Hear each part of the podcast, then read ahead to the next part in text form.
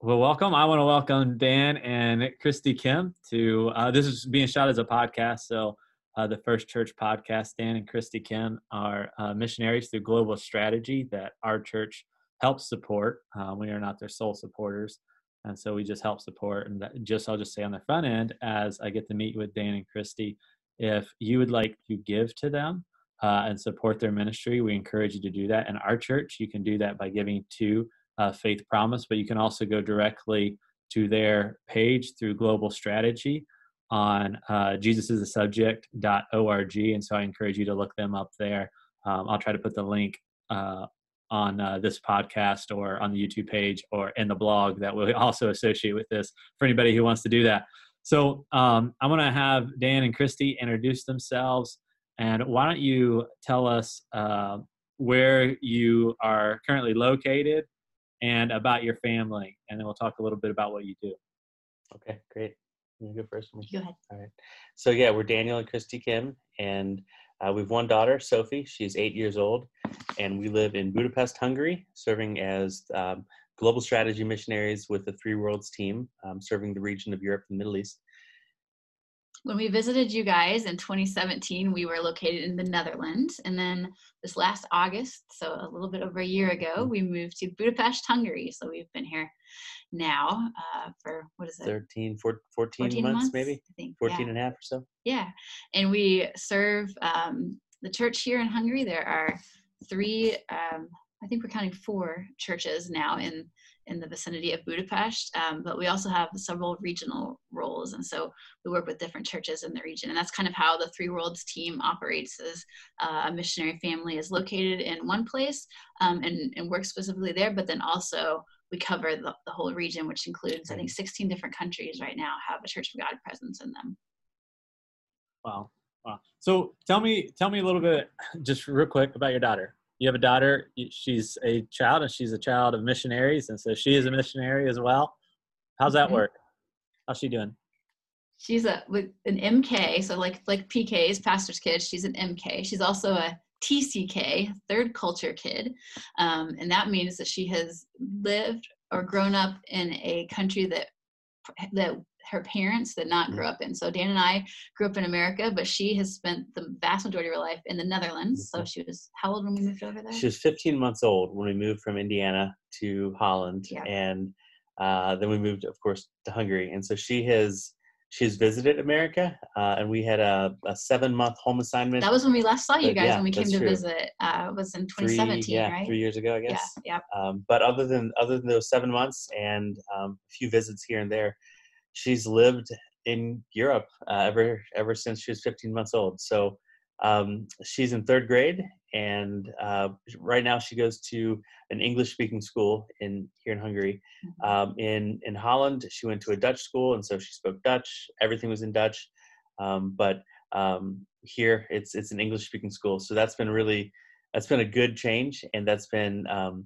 nice for her that she feels more relaxed. I think to to talk in what you know her, is her mother tongue. She also has uh, students in her class that are like her, like a TCK, and so it's nice that she can kind of relate to wanting to see grandma and grandpa, but it right. literally being across right. an ocean and that kind of, and that kind of thing. So it's it's been really good. Yeah, yeah. So what do you guys do? I mean, what? Yeah, what are your goals? Like, what do you do as missionaries that live in Budapest, but you know you you're you're working with a team of people around around and across Europe. Yeah. yeah. So um, we are the coordinators of a network called Europe X, which is a, a network of Church of God pastors and leaders uh, throughout the region of Europe and the Middle East uh, who are focused on uh, or actively planning to do church planting or church multiplication. So um, more of the the outside of the box ministries and just newer things um, and so uh, we're, we're coordinators of this network, and two, excuse me, three of the churches who are represented in EuropeX are, based here in Budapest. And so um, locally, we work with those three churches, um, specifically one of them, um, the church in Rakospalota. And um, we have other regional roles as well. Christy and Audrey Langford are in charge of coordinating 3WLN, the Three Worlds Leadership Network, which is an event that happens every 18 months, uh, bringing together young leaders from the region into one place for a conference. And I work with the church in Rome and a ministry in Plovdiv, Bulgaria, um, as kind of uh, the chair of their uh, like governance board, if you will. Um, and so um, those are yeah. specific tasks and roles that we have. And then kind of the broad goal of what we do and what our the Three Worlds team does is to uh, support empowered and accountable young leaders. So one of the, I think we talked about this when we came to visit in 2017, that there's um, kind of missing generations in the church in Europe, uh, especially people under the age of 45 in almost every country that the mm-hmm. Church of God is in, there's, there's hardly anybody right. in that demographic. And so finding people that are in that demographic that say, I want to be involved in ministry and to serve and supporting and helping them to not burn out, to um, weather some of the storms of life, the work life ministry balance, so that um, this next generation will have, we'll still have a church here in Europe and the Middle East. So it's kind of that, I guess we, sometimes we say we're, we're like bridge builders between the church in North America and the church here in Europe and the Middle East. We try to be um, connectors intergenerationally as well, um, and then connecting the different churches in the region to each other and helping um, that kind of be a hopefully like a grassroots yeah. sustainable uh, connection system. So EuropeX does that through the three worlds leadership network is a connector. Um, so we, in a way we get to be kind of cheerleaders and encouragers and a, a support system for those that are doing ministry the nationals that are doing ministry here in europe and the middle east. Practically um, think about specific tasks uh, practically we, we do ministry in an international setting. So yeah um, sermons and Bible studies and uh, hosting groups from the, uh, elsewhere in the region or from you know the USA. Um, Pastoral care, yeah, counseling, mentoring. Lots of individual training. meetings, whether that's you know counseling focused or um, or just planning together for some ministry in the, their local church or whatever. So um, yeah, it's know. kind of a mixed bag. yeah, duties as assigned. Yes. Or whatever yep. comes up. Yeah. You you said uh you know the the entire Western Church has a trouble is, is having is struggling kind of reaching a younger generation or younger people, and it seems to be amplified in Europe, obviously. Mm-hmm. Why do you think that is there? Yeah, that's a, that's a great, great loaded question. question. Yeah. Um, well, I'll just throw out a couple ideas and then jump in. Yeah. Um, one is just um, maybe the length of time. So um, you know the church has not existed in america um, well let me no america hasn't existed. The church has only existed in america for what like 200 and or 350 or 400 years or whatever it is that america and the colonies and all that. Um, at that point the protestant church had existed in europe for a hundred years or more and the church had existed for a couple thousand years. And so um, it's just uh, people here, generally speaking, people here in Europe, um, they've always known about the church and and and at least um, culturally. Yeah, mm-hmm. and so I think sometimes, it, yeah, I don't know. It depends. I'm trying to imagine what it's like the climate in Northeast Ohio, but uh, the spiritual climate. I mean, okay. um, so I tell you, it's cold. Hey. Yeah. um, in America, oftentimes, you know, folks are familiar with the church as well. But every now and then you come across families who've just never been churched. Well, mm-hmm. here, for the most part, every family at some point in the past couple generations has been a part of this church, that church, or been affected by this church, that church. But so, oftentimes not in a positive way. So exactly. if, if, someone in your community were to say, um, we're going to go to youth groups and no one really knew what that was, it still may be viewed as a good thing. But here, after all that time to witness the good and the the light and the dark side of the church. Mm-hmm. Um, things like the Crusades and uh, different scandals in the church, the extreme wealth of the church versus the poverty mm-hmm. of the common man.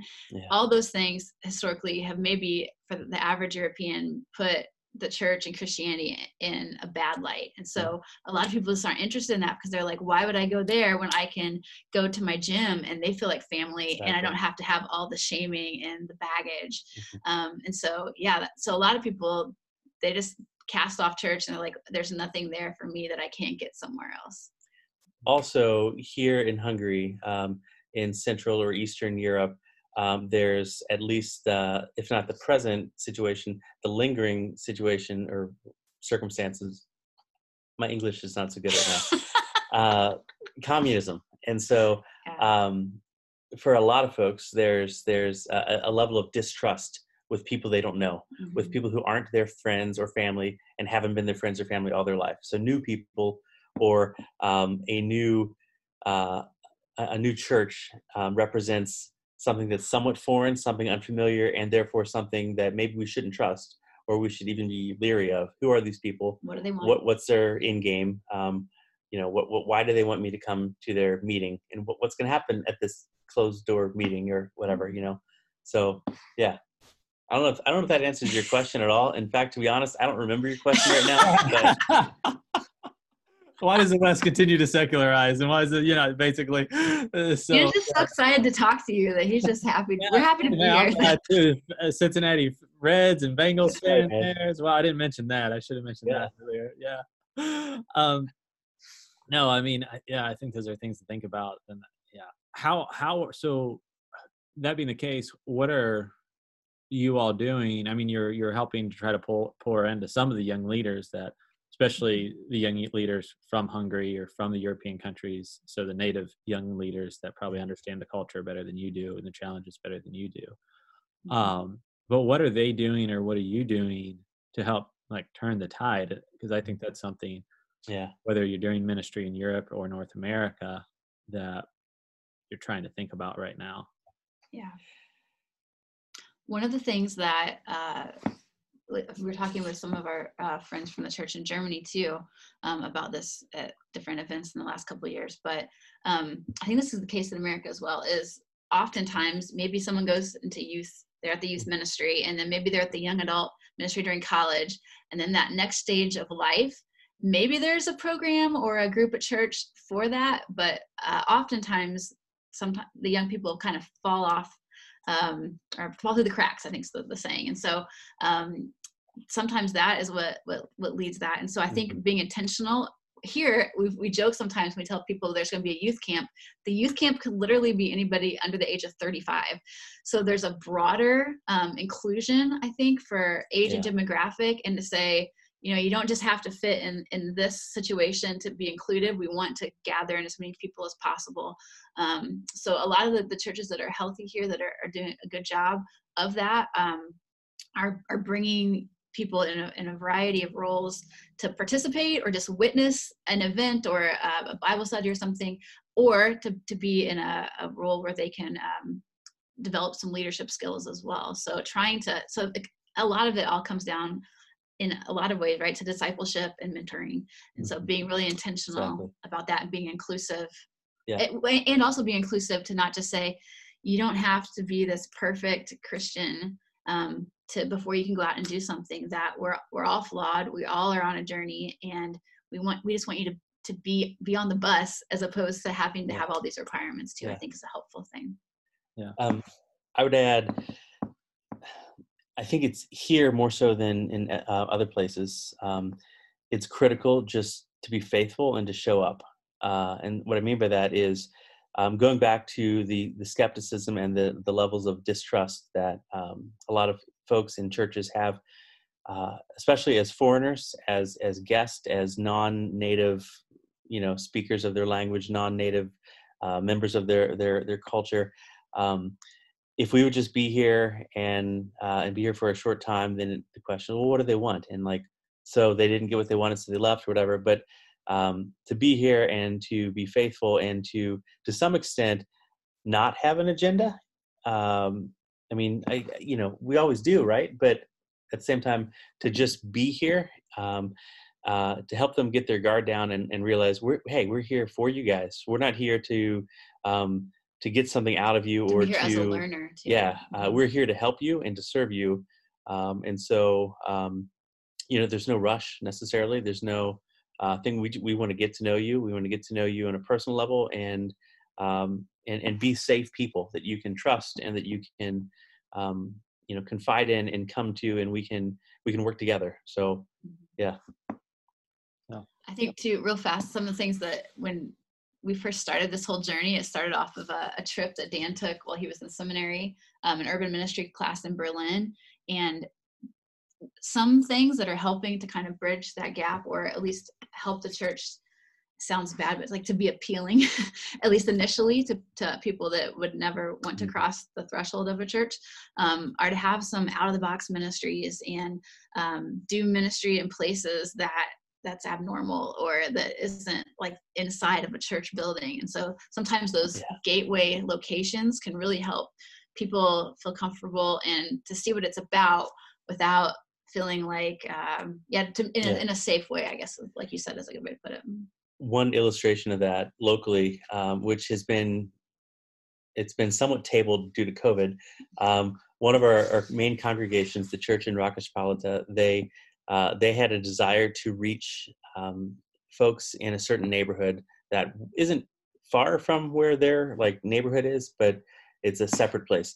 And so this year they had they had planned to rent out a community center uh, one sunday a month in that neighborhood um, and and bring their congregation for that one sunday to this neighborhood community center and then each you know throughout the the weeks leading up to it they would you know canvass the neighborhood and hey we're going to be here on this sunday if you want to come just check us out and so uh, it's somewhat of uh, bringing the church to the neighborhood um, instead of bringing the, the neighbors, you know, to the church. Um, but it's also by by them being guests in this rented community center for a week, uh, everyone was somewhat on neutral ground, and so mm-hmm. Um, that was one uh, one thing they had planned to do, and they did for I guess three months maybe uh, before things got at least temporarily halted. But yeah, so that was just one creative way they came up with to try to reach out to this neighborhood. Yeah, yeah. Let me um, since you're talking about COVID, I might as well just bring it up. Um, what challenges has the effects of COVID brought to your ministry right yeah. now? Yeah. You're me. Well, we mentioned earlier that a lot of what we do is regional, meaning one of the great benefits to Europe is that it's a bit smaller than some of the other regions, and there, there are low cost airline carriers here. So uh, well, it was a January one time, but Dan flew from the Netherlands to Bulgaria round trip for nine euro. So like super duper cheap. And so that allows us as a team, as a, you know, a team of what six missionary families to cover all these countries because we can travel easily. Well, enter COVID, that, uh, you know, the airline flights stopped. We here in Hungary, they have um, especially now since September 1st, they've closed the borders, so we are not allowed to leave the country without police permission. Um, well, we could leave the country. My understanding, we could leave the country. We couldn't come but back we in. couldn't come back in. okay, yeah. You know, so, so, as long as you don't want to come home. Yeah. Right, right, right. Yeah. It complicates it a yeah. bit. So that that's been hard to know. Yeah. Um, you know, for, over the summer it opened up a bit, so we were able to to travel to Germany and, and to Italy to see um, our bosses at Nachtigalls and to see the church in Arco um, which we do, which we uh, do a lot and follow what they do a bit. So when when you're locked down, there's like the psychological feeling feeling trapped, but then there's also like a part of our job is to connect and do these things, and it's been really almost yeah. impossible to do that in yeah. person. And um, a lot of the other individuals and, and, churches we work with regionally, they have had similar restrictions, um, and so everyone for the most part has just been kind of hunkered down where they live um, and so obviously we've had tons of zoom meetings and messages and emails.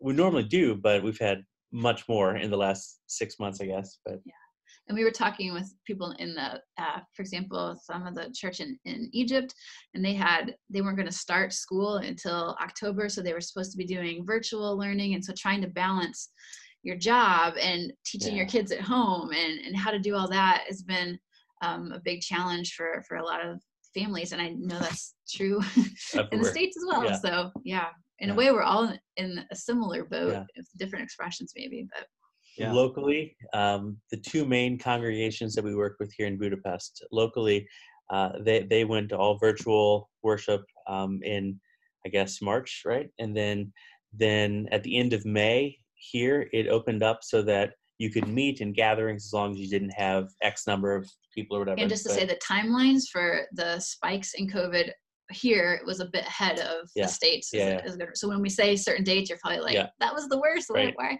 But Huh. here things were a little uh, Yeah. different. So, and even now a bit different as well. So um, after May, both the congregations opened back up to to kind of business as usual. I mean, with masks and Mhm. with uh, some people staying at home and watching online because they felt more safe that way, or because they were um, like, what's the word? Like their body, their immune systems were weaker, compromise. yeah. compromised, or yeah, I don't know what the words are. Mhm. Um, uh, as of uh, yeah, um, as of a couple weeks ago, one of the churches went back to all virtual, at least for now, because a family was sick and they weren't sure if it was COVID. And to be honest, I haven't heard, but Mhm. Uh, either way, um, they, they went back to all virtual. And the other one decided to to remain as they've been doing, but everyone is required to wear a mask, um, and that's going to be much more you know policed and hand sanitizers and temperatures checking at the door and, and all that fun stuff. But yeah, I don't know. But it's been it's it's a crazy ride. And as she said, the dates uh, we, we spiked here early early to mid March, and then um, you know the the wave or whatever it's called uh, kept going for a bit, and then it really flattened out. I think when it was spiking in America, it flattened out here, and then now we're kind of having a resurgence again. But uh, every day is a, a question. Okay, what's what's the situation and what's the prognosis? And yeah, but Yeah, anyway, kind of every church is doing something a little different here, and Mhm. yeah, most are wearing masks from what I can tell, and trying to do their best to social distance, and then also projecting things out. And yeah, I know we had to miss my wife and I missed church last week, not this past weekend, but the weekend before, just because she was potentially around somebody who had it. Um, and so, yeah, it's it's uh, Yeah. crazy here too, trying to figure all that out, even for the churches.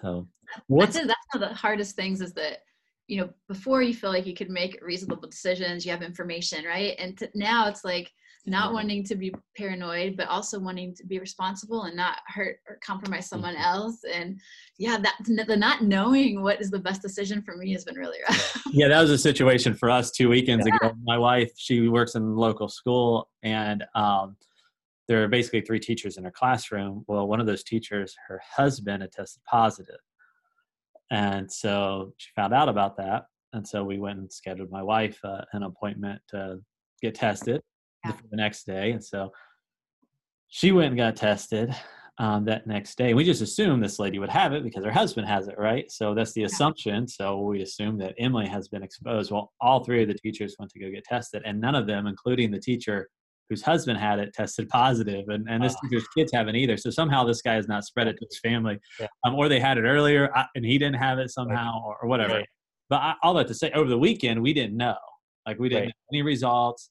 And so Emily and the kids had already planned to stay home. I'm like, well, I can social distance, and um, but thankfully, even by God's grace, uh, um, or sovereignty, um, I had scheduled one of my associates to preach already. I mean, months beforehand for that Oh, Sunday. I still planned on being there because I schedule pastors to preach even when I'm there, so I can listen and worship myself without preaching every once in a while. And um, so, but I just woke. I planned on going. Like I woke up like in the middle of the night, just going. I should probably not go to church. yeah, yeah. Um, I don't want to scare people, and if my wife has it, I have it. Like, um, Exactly. so just those decisions are so hard to make, though, Yeah. um, right now, and uh, Yeah. and everybody has a unique situation um, Right. concerning some of that, and so yeah, it's uh, it's an interesting time. Um, For sure. We we had friends from the Netherlands who came here to Hungary on vacation in August when the borders were open and it was easy to travel, uh, and we met up with them for a couple days, and um, then they left, and then we started thinking, oh, so they've been around totally different people than we have, and yeah, maybe we should just not go to church this next week or so because I mean, what if? I mean, who knows? Let's play it safe. And then uh, the following week, Sophie's school was starting back up, and there there are people at her school who, over the summer at least, were all over the world. I mean, the U.S., Croatia, Germany, like you name it, everywhere. And so then we thought, gosh, like now we're around all these people, and uh, so we said, okay, let's kick the church thing another week or two. And so I messaged uh, one pastor we work with, Laszlo, and I said, hey, so here's the situation. It's not like we're we're we're not dying and and we're not leaving you guys, but uh, you're not going to see us because we've been around these people and we're fine. But we just, you know, the worst thing we would want to do is have it and take it to you guys. Mm-hmm. And so I said, so just we're not going to be there for a few more weeks. And he said, that's fine. That's a good idea. He said, yes, because if you brought COVID to our church and killed us all, you would be the worst missionaries ever. okay. Yeah, that's yeah. true though. That's good. he's got a good sense of humor, obviously. Yeah, he does. Yeah. Good, good yeah. for that pastor. You need it right now. You need a sense of humor right now. You know, I I do feel like, especially right now, just everything going on in the world people need a sense of humor. Yeah. To, there are a lot of serious things going on and, and things that are not funny. Right. Man, you got to be able to laugh a yeah. little bit, you know, at yourself and at other yeah. people. And, and so, I don't know. I feel like very few people are doing that right now. You get on yeah. social media, it's just like, goodness oh, gracious, like everybody's angry about everything. Yeah. Just stay away. but whatever. So, um, you know, we talked about challenges of COVID. What what are you most enjoying right now in ministry? Mm, I think for me, it's we're still things have been locked down a bit, and then they've been open. So uh, they closed the borders, but that means within the country, there's uh, nothing has been locked mm. down yet. So I started taking a language class since we can't travel, and normally that keeps us, uh, you know, we can't have certain obligations. So I, have been doing an intensive Hungarian language class every weekday morning from nine to noon here in October, and it's been just really fun as a social person and extrovert. It's just been great to um, to learn and then also just be around to meet some some new people. So that's been really good. Yeah. And it's been it's been great to um, to, to get a little more understanding of the language, and so I've been I've been trying to learn a little um, as she's been doing her classes. I've been doing some apps and just trying to focus a little more than what I should be doing all along, but focusing a little more. And yeah, just seeing words and learning phrases. Going, oh yeah, I've seen that a hundred times. Now I okay, I get it now. So yeah, so that's a, a critical thing, and we've been trying to um, take advantage of the of the downtime, if you will, of the inability to travel mm-hmm. um, by by doing this. Um, I have been, um, I've had some really, I don't, I don't want to say productive because that's not the right word, but uh, positive uh, meetings with um, some some some people that we work with regionally. Um, that it's just been encouraging that uh, I've checked in with them and and they have, yeah, they, they've things have been going really well in their lives and in their churches. And, and I don't want to say names now just because if they're listening, I don't want them to like whatever, but uh, you know who you are. Uh, but, um, but yeah, so uh, that's been really encouraging just to see and to, to hear how God is moving regionally. Um, and, uh, and yeah, so that's been good. Well, I want to end on a positive note. Uh, so I kind of want to end on that. And uh, so, um, with some of those encouraging words and things that you're encouraged by and growing in yourself as ministers of the gospel. Uh, how can we pray for you? Hmm. Yeah. Yeah. I think for like like we were talking about before, discernment and decision making, and you know knowing when to say yes and when to say no, and mm-hmm. uh, yeah, for hopefully continued good health and protection. Yeah. And yeah, health and protection, wisdom, discernment. Um, if, if I can joke about this again, I, will say it. Um, pray for the gift of tongues. Uh, Dan's gonna start the class. That, not just a joke, like you need that. Yeah, really, yeah. exactly. Uh, so yeah, I'm going to start the, the class she's doing now. I'm going to do in the month of November, and so um, just pray for us as we uh, as we take um, concentrated efforts, if that's the right word, mm-hmm. uh, to learn the language and to better figure out ways to connect with with the locals, be they our neighbors, random strangers, or the folks in the church. Yeah. So. Well, thank you for both both of you for taking time to uh, speak to me, and um, I'm sure anybody who listens to this or gets to watch this will benefit from it. And and I hope you're encouraged too. We appreciate the work that you're doing. Maybe next time we we do this, um, I'll have you um, share a little bit too, just about your calling. I'm really interested in hearing about why why are people called or how are people called um, into the mission field. Sure. And uh, I think it's really encouraging for people to hear. Um, and so maybe next time we get together, we'll, we'll talk a little bit about that. Sounds good. Thanks for having us. Um, thanks for the faithful prayers and support of our family and ministry. And um, and yeah, if if if you want to have those follow up conversations some other time, we're always welcome. Yeah, definitely, definitely.